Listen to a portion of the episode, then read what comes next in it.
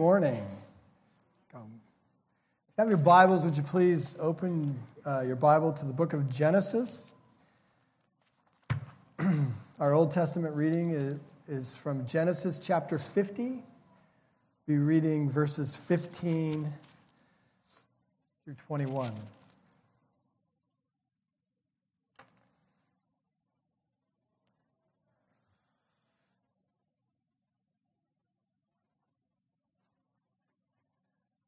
When Joseph's brothers saw that their father was dead, they said, What if Joseph holds a grudge against us and pays us back for all the wrongs we did to him?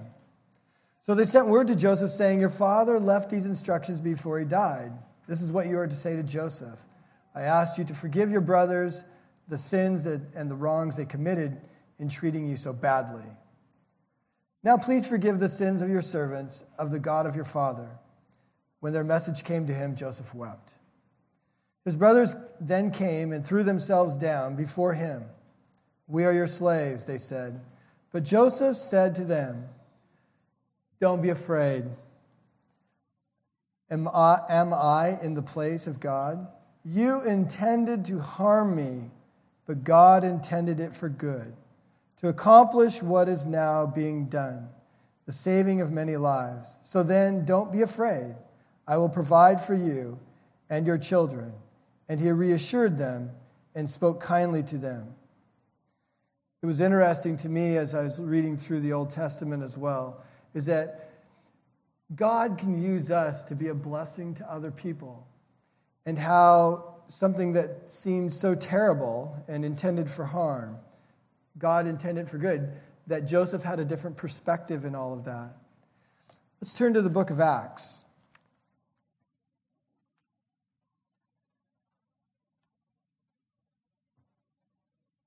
We'll be reading verses 1 through 16. And as I was reading through this this last week, I try to read through this every day, um, the section that I'm going to preach on. All I kept thinking about is the, the Paul in Acts chapter 8 and 9, where he was a man that was full of rage and rebellion, and how God has changed his heart and he's a man of peace and contentment.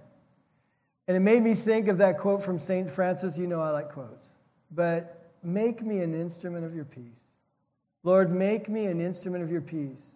And as I read through this, I want you to think about this how on the ship, Paul was the one that had peace, and he was able to encourage them. And when he was there and they all arrived safely, there was the peace of the assurance that God had told him that everyone would arrive safely he, he gets bit by a snake and throws it into the fire. I mean, I don't see him complaining or being very emotional. It doesn't say that in the scripture. But I see him when he's tending to um, Publius, his father. There was a peace and contentment there.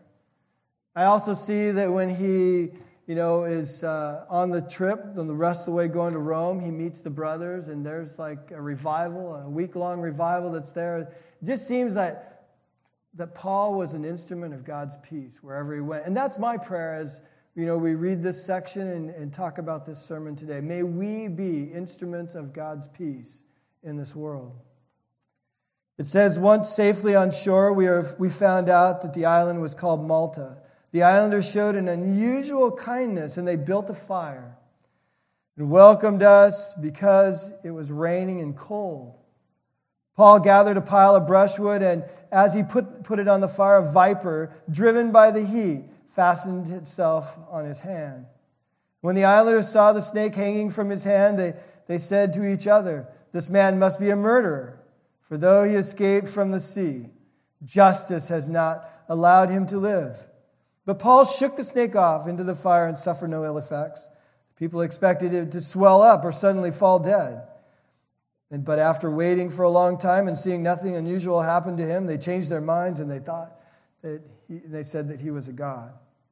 There was an estate nearby that belonged to Publius, the chief official of the island. He welcomed us to his home. And for three days entertained us hospitably. His father was sick in bed, suffering from fever and dysentery. Paul went in to see him. and after prayer, placed his hands on him and healed him. And when this had happened, the rest of the sick on the island came and were cured. They honored us in many ways. And when we were ready to sail, they furnished us with supplies, the supplies that we needed. After three months, we put out to sea in the ship that had wintered the, in the island. It was an Alexandrian ship with a figurehead of the twin gods Castor and Pollux. We put out in, in at Syracuse and stayed there for three days. From there, we set sail and arrived at Rhegium. The next day, the south wind came up, and on the following day, we reached Put, uh, Puteoli. There, we found some brothers who invited us to spend a week with them. And so we came to Rome. The brothers there heard that we were coming, and they traveled as far as the Forum of Appius and the three taverns to meet us. At the sight of these men, Paul thanked God and encouraged them. When we got to Rome, Paul was allowed to live by himself with a soldier to guard him. Let's pray. Heavenly Father, just thank you for this time. Lord, I pray that you would just quiet our hearts. We thank you for the Word of God. Lord, may you speak to us today. Lord, may we just want to know you better. Thank you in Jesus' name. Amen. Today I want to talk about peace, the peace of God that passes all understanding. So I was talking a little bit earlier today with uh, Chris. We were talking about what's happening in Ukraine. And, you know, uh, a thought came to my mind that um, I had heard before, but a scared, scared world needs a fearless church. A scared world needs a fearless church. And how do we know peace? How do we know peace? We, if you know God, remember, you know peace. But if you don't know God, you don't know peace. And I pray that God would help make me and make all of us an instrument of God's peace in this world. When I look at Paul in Acts um, 8 and also in Acts 9, we see Paul as one that um, he's a different person in Acts 28. He's not the same because God's changed him. God's been working on his heart. You know, as we take this journey through the book of Acts, and we've seen Paul on he's now his fourth missionary journey, going to Rome. We see how the peace of God has just changed him. There's a poem that I wanted to read, just the first part of this poem of St. Francis of Assisi, but it says, Lord, make me an instrument of your peace. Where there is hatred, let me sow love. Where there is injury, pardon. Where there is doubt, faith. Where there is despair, hope. Where there is darkness, light. Where there is sadness, joy. You know, I was thinking about this as well regarding peace. We don't really know peace in our soul without facing adversity. Once we see there's a challenge or a trial, then we really know that the peace that we have, because when things are going really well, well, it's okay with me. You just sort of go with the flow. But when, when things are not going well, what's your peace like? And my question to you today is this how is your soul? How is your soul today? How are you doing? Because as I said last week, we're either we're getting ready to go into some kind of crisis, we're in a crisis, or we're coming out of a crisis. And that's a fact. And so, my question again is I think about Jesus who said this I have told you these things so that in me you may have peace. In this world you will have trouble, but take heart, I have overcome the world. So, what's the answer of finding peace? How do you find? In me, that's what he says. You find peace in Christ. Because in the midst of the storm, whatever it would be, it's in Christ that we find our peace. And so I think of this principle. If you give yourself completely to a task, physically, Let's say even rowing a boat. We talked about being up at Crawfish Lake last week. But when you're rowing a boat and you strain and you work so physically to make it from one end of the lake to the other, you get tired. But if you pour all of your energy in the strength and the power of the Holy Spirit in spiritual matters, you gain more strength. Because when we're weak, we're strong. Why? Because it's not us, it's Christ in us. And we get stronger, and our faith grows deeper, and our roots go deeper. And our branches spring out long, longer. And also remember, what does it say in John 15, 5? It says that I am the vine and you are the branches, right? But it says that without me, you can do nothing. Without me, you can do nothing. So God used Paul as an instrument of peace, as we're going to talk about. And he calls us to be a living sacrifice in Romans 12:1. I really like how that verse goes. And I think that's so important. Paul wrote it. This is about Paul. I urge you, brothers, in view of God's mercy, to offer yourself as a living sacrifice, not a dead sacrifice, not like a dead animal, but a living sacrifice, holy and pleasing unto God, for this is your spiritual act of worship.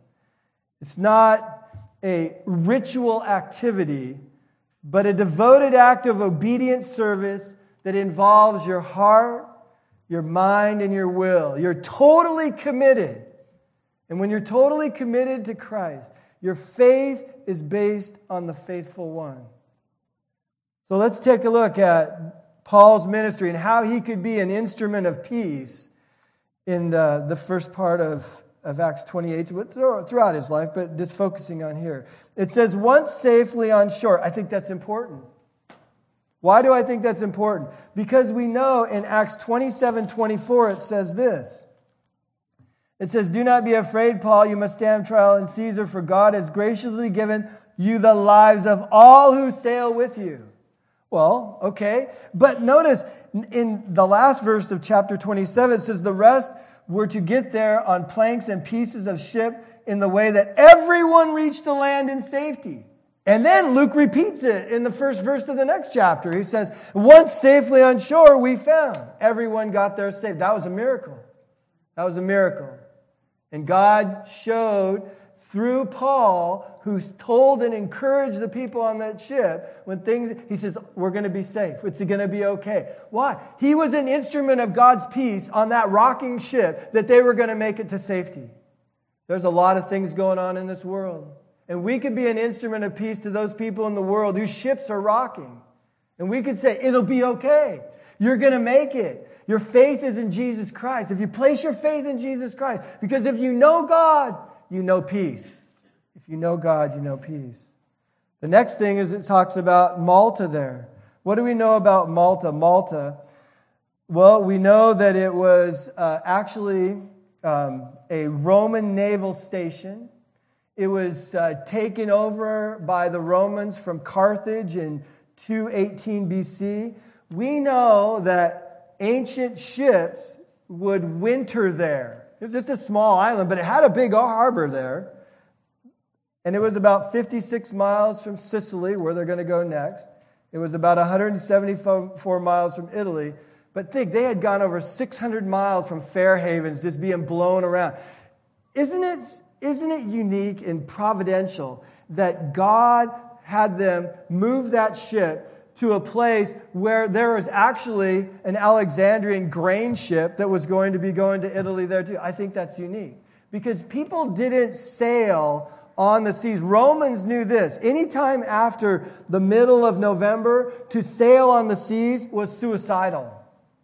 And so that's when they, they harbored and they rested there, and they felt like anytime towards the end of February or the beginning of March, it was, it was better to travel. So we know at this time, based on when they left, that it's probably about, mm, I'd say, the end of October or the first part of November when they're in Malta. And they waited there, it says, three months, till it was safe to be on the ship again, to go. Now it says in verse 2, it says the islanders. In some versions, it might say barbarians. Um, literally, the word is barbaros in Greek, and literally, it, it, they were civilized people. The Greeks called anybody that didn't speak, speak Greek barbarians, or in this case, it's translated in my Bible, islanders. But, but they were civilized people. Um, they just didn't speak Greek there, so they called them barbarians. So you might look at that and it's like, oh man, what kind of, because we have an idea in our mind what a barbarian would be like. Their ancestry, they used the Phoenician dialect, but they were fully Romanized. That island was a Roman island because remember, the granary for the Roman Empire was in Egypt. I mean, that was the basket, that was the bread basket of the Roman Empire. They grew wheat there, and that's why you had those big ships making their way to Italy, and they stopped on the island of Malta and other places as well on their way to Italy. Now it says, I think um, in verse, it says extraordinary, hos- extraordinary hospitality was shown. I think that's an important thing to remember. Notice in verse 2, it says, the islanders showed unusual kindness. In verse 7, it says, And there was an estate nearby that belonged to Publius, the chief official of the island, who welcomed us into his home for three days. I don't know if he welcomed all, you know, 276 of them, but that had been um, quite a welcoming party, entertained us hospitably. And also in verse 10, it says, And they honored us in many ways when they were ready to sail. They furnished us with supplies that we needed. Hospitality is a big deal. It was back in the ancient times. We've been talking about that in the book of Genesis, where we see that with Abraham and Lot as well. And um, I think it should be important in our lives as well. And you could see these quote unquote barbarians who really weren't barbarians, they just didn't speak Greek, and that's what they called them were barbarians, but they showed unusual kindness. Can you imagine what it would have been like to land on an island, let's say, that were cannibalistic or people that were very, very pagan in their ways and did really horrible things? But it just so happened that uh, I wonder if there was a church that, I just thought of I wonder if there was a church that was set up. I mean, Paul had three months, you know, and there were miracles that happened. I, I don't know. It'd be interesting to see when we get to heaven and say, hey, were you on Malta during that time? I don't know. Now it says it was cold and it was and raining there. Well, of course, it's the winter season. I mean, it's like I said, it's the end of October, the first part of November that's there. But one of the other things I thought that was interesting is this. Here's the Apostle Paul I mean, he's written, he hasn't written at all at this time yet, but he's, he's, and when we look at the Bible, like half of the New Testament was written by Paul, right? But he's doing like menial tasks. I mean, he's gathering the wood. He's right there with everybody else. This great apostle is gathering wood. I thought that was pretty inspiring for me when I saw this. It, it talks to me about the importance of servant leadership. And he's just getting ready. He's ready to roll up his sleeves and get his hands dirty, even though he was an apostle, apostle of the Gentiles. And, um, anyways, I thought that was uh, something to really think about. It says uh, that a viper bit him. Um, notice that the, the viper must have been known by the, the locals because they surely expected him to swell up and to die, but he didn't. And. Um, so, of course, afterwards they, they thought that he was a god. Um, notice here that this, in some versions of your Bible, and it's supposed to be uh, where it says, This man must be a murderer, for though he escaped from the sea, justice, that actually should be a capital J, because it actually refers to, I looked it up, the word in Greek is Dike. it's D I K E. And it's actually a goddess, and it's the goddess of justice and it was one of the daughters of, um, of Zeus. So, you know, I mean, they still, even though they were welcoming and they didn't speak Greek, they still had, you know, different gods that they worship. But, anyways, uh, that capital J is, is, was the daughter of Zeus, uh, uh, for Zeus, uh, um, named Justice. And uh, she was also the goddess of, and, of justice, the spirit of moral and order and fair judgment. If you look in, they, a lot of the times the Romans and Greeks, they'd look at the constellations. If you see like the, you know, the constellation Libra, where the scales, that sort of that thing. And actually in our own culture, we do that. We talk about Lady Justice, somebody with a blindfold and scales, right? So that sort of like is crept in, but it comes from this, uh, this goddess of justice. So in verse uh, 5, notice that Paul, you know, we were talking about being an instrument of peace. he's in there and he's helping and whatever else he gets. But, but like, I don't see any panic. I don't see worry and complaint. It says he suffered no ill effects. And um, I could see, do you remember in, I think it was Acts 14, when he was in Lystra and then they wanted to make him a god and then they take him out and they afterwards then they stone him and then he gets up and he walks right back in the city. So um, they were, I would say, somewhat fickle people in a way. I mean, they changed their minds. First, they were saying, like, man, you know, he must be a murderer. And now, he's a god, you know. I think there's something important that we can learn in that too. You know, when it talks about people that are in leadership, that, you know, they, um, they're not swayed one way or the other. I mean, they sort of like they're steady. Um, you know, they listen, they well, they bring it to God in prayer. It's not like, uh, one moment it's like, you must be a murderer. And I was like, no, you must be a God type of thing. But um, I think there's uh, important in growing in spiritual maturity in that and bringing things before the Lord and waiting before the Lord and being patient like that. But obviously, with these people, they switch their mind pretty quickly. verses 7 and 8, it talks about Paul, and I see him being an instrument of peace here says thereby in the estate nearby there was belonged to Publius, the chief officer. Basically, he was the governor of the island that was there. And he welcomed us as home for three days. He entertained with us uh, hospitably. It says the father was sick in bed and uh, suffering from fever and dysentery. And then Paul went to see him and prayed for him, placed his hands on him, healed him, and and this happened. Uh, and when this happened, the rest of the sick on the island came and were cured. Um, three days, I was thinking about that's, I don't know how many people actually came and were entertained there, but uh, that's, uh, that's showing good hospitality there.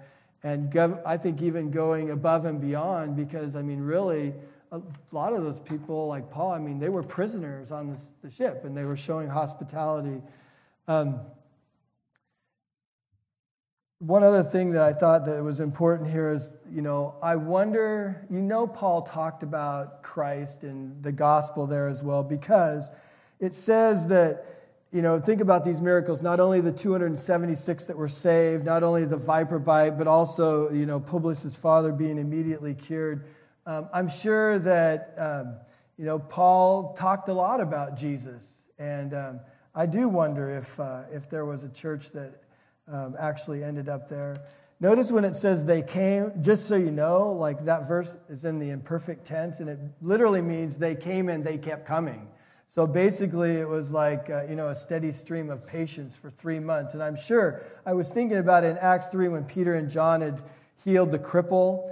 And it says, and Luke wrote, By faith in the name of Jesus, this man you see and you know is strong. It is in Jesus' name that the faith has come through him and he has completely healed him, as you can all see. So there was like a lot of healing going on over the three month period of time. They kept coming.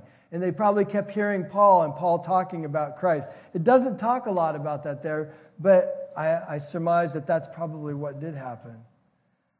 Notice in verse 10, it says they honored us. Here they're continuing to show that hospitality. The, the Greek word there means to honor, to prize, to ascribe worth to someone, to treat as precious. Wow, these people that didn't even know, these shipwrecked people that came on the island, and here they're treating them as precious. Makes me think about, you know, the people that we come in contact with and how easy it is to give up on people sometimes. And sometimes people that, you know, may do wrong to us. And I know sometimes even in my life, you know, struggled to, you pray for those who persecute you. Okay. Oh, sometimes like, you know, you, you want to, you know, turn the other cheek. It's like, okay. And sometimes that, but in the power and the strength of the Holy Spirit, you know, and living for God, that, um, you know, you can do that. It says here that they, they furnished us with supplies that we needed. It doesn't say specifically what they furnished them with, but it made me think of this. When you're on the ship and the ship's destroyed, basically, what do you have? You have nothing. You have nothing. But these people, they, they, even though you might look at that and you say, well, it says barbarians, you know, there in my, I mean, they were welcoming and hospitable people. I don't know if it was, you know, supplied with extra food, with clothing, with money. I mean, they lost everything, right, on the ship. But here it says, they furnished us with the supplies that we needed. Then we see the last leg of the voyage to Rome. This goes quick. You know, it's just like the itinerary. I appreciate how, um, how Luke, is writing this out, you know, he gives us very detailed information about what's going on. First, it says the Alexandrian ships. Like I said, it's probably another grain ship. Remember, so Egypt was the granary of the Roman Empire. And it says that um, they sailed, uh, they went to, they first they landed uh, in Syracuse. Syracuse was probably about 85 miles from Malta, and it was on the island of Sicily, right on the eastern side there. And I thought it was probably interesting just to talk about Castor and Pollux for, for a second. So, have you ever heard of that, those names? I guess if you're into astronomy, you probably do. So, they're actually stars that are in the constellation of Gemini, the twins. So, when you see that, it says Castor and Pollux were on the front of the ship, right? The, the bow of the ship. They were the twin gods, and they were mounted there on the bow. Um, they were the guardians of the sea, the guardian gods of the sea.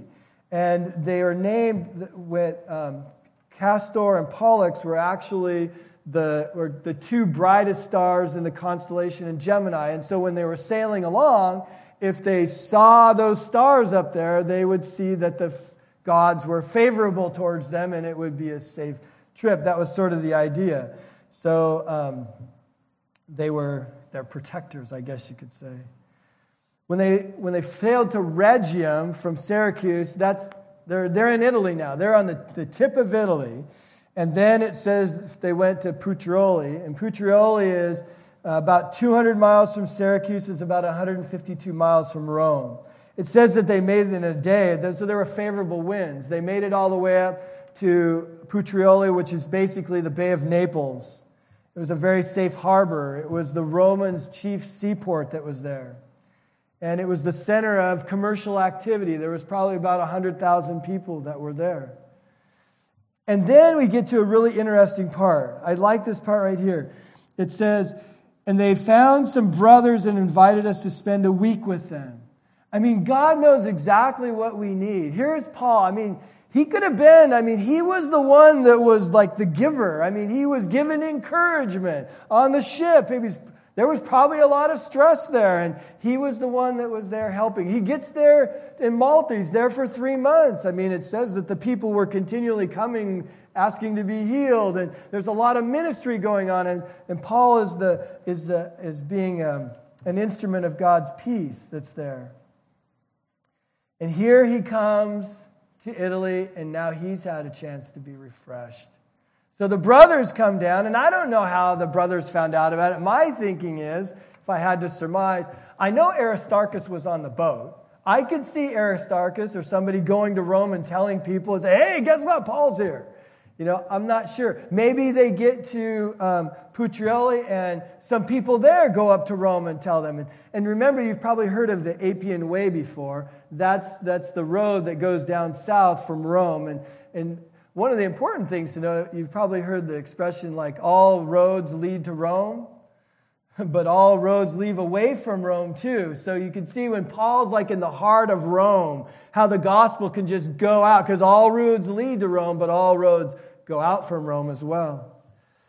But there's a welcoming party there. There's an interesting word there. You've probably heard this word before. I remember the first time I heard this was when Pastor Gary was preaching a long time ago.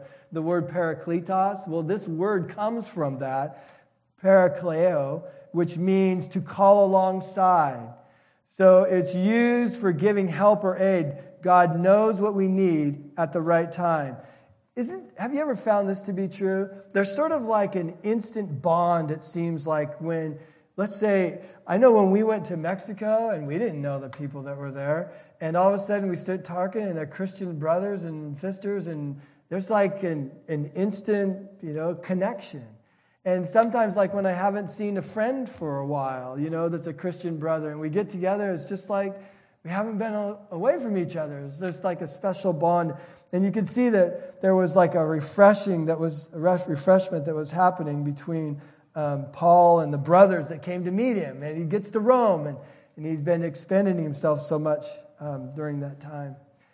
It made me wonder, too, if you, if you think how sometimes I used to read the Bible like, okay, I'm just going to read Acts, but I don't see how it connects here. And I read this part right here, and it says, when he, the um, Paul was allowed to live by himself with a soldier to guard him. You ever wonder about that soldier that guarded him and how they switched around? Do you remember? Like, it made me think. I remember Paul talking about in one of the prison epistles. Do you remember? One of the prison epistles in first in Philippians 1, remember, it says this. Do you remember who the Praetorian Guard is?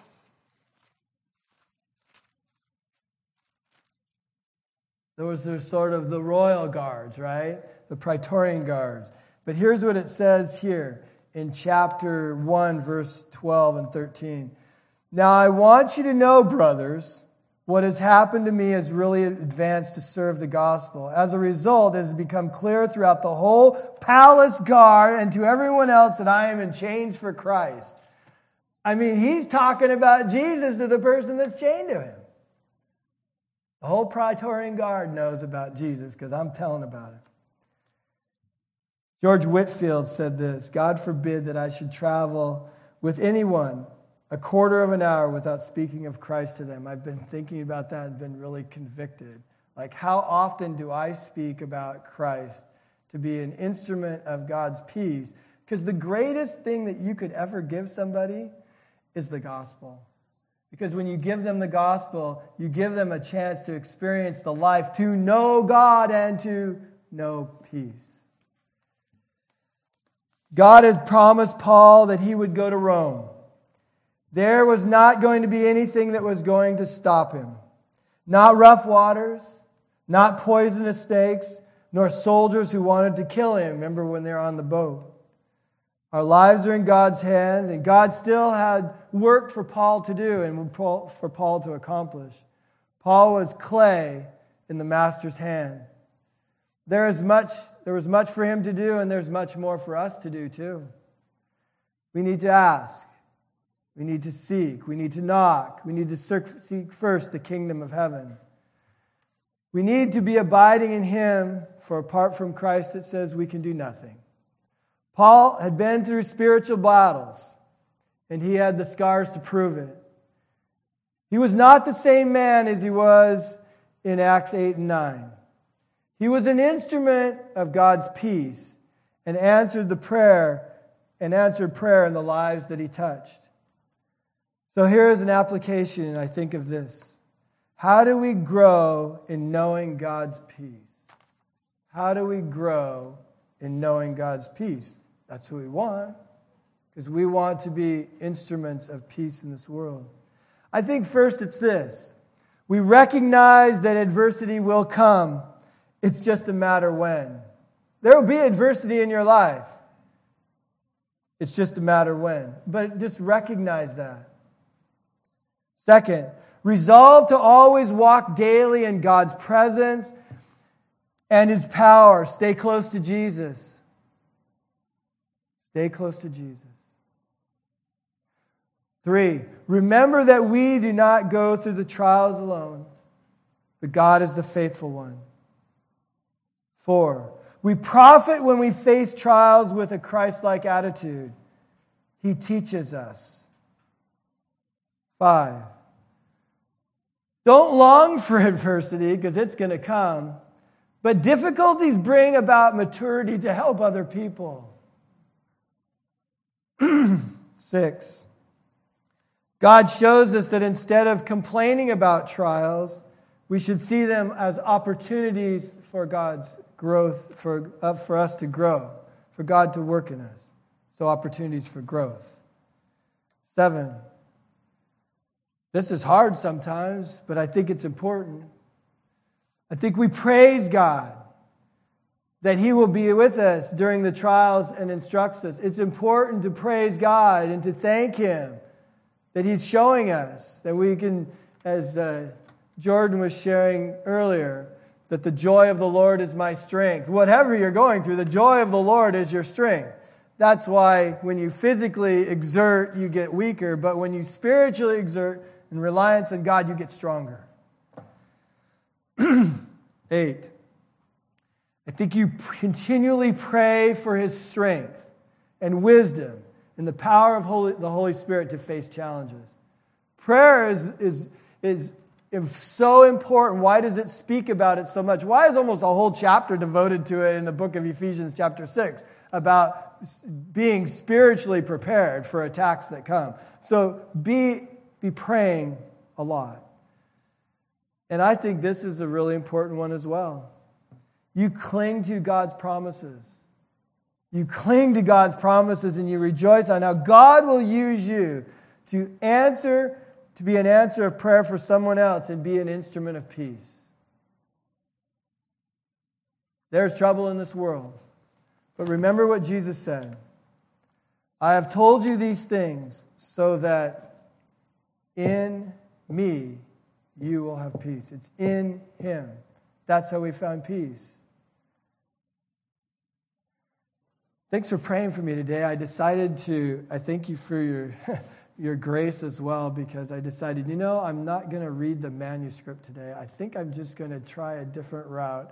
And in some parts I read and some parts I didn't. I just wanted to um, try it this way. So, thank you.